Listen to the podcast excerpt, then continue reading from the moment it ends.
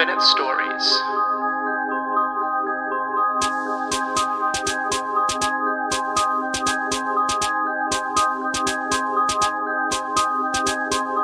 Time for chapter 4 of The Only Child.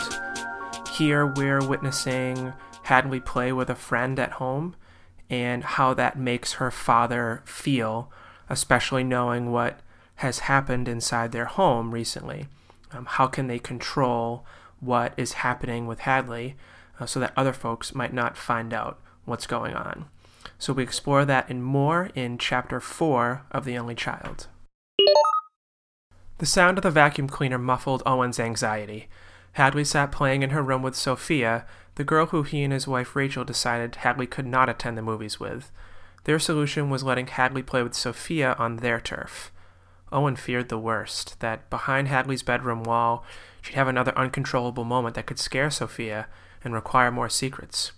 Okay, Sophia, said Hadley, should we color in my unicorn book or my Wonder Woman book? Wonder Woman, said Sophia excitedly. The girls ripped out a few pages and went to work. Have you seen the Wonder Woman movie?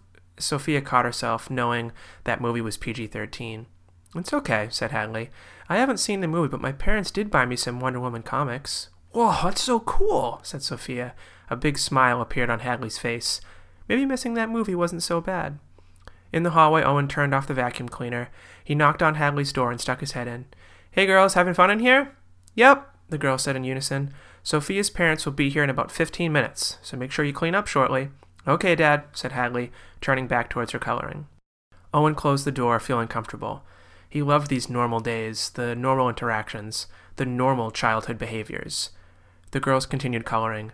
I really don't want to clean up. I'm having so much fun, said Sophia. I know, me too, said an excited Hadley, who then got a potentially dangerous idea. So, you like Wonder Woman, right? Hadley asked Sophia. Of course, she's the best. Well, watch this. Hadley stood and with a few simple hand motions caused the coloring books and crayons to rise slightly off the ground and slowly finding their home on her bedroom bookshelf.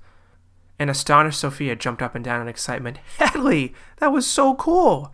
I know, I know, said Hadley in whispers, but my parents don't like me doing it. Now you're the only one who knows besides them. Okay, I promise I won't tell anyone. But can you do it again?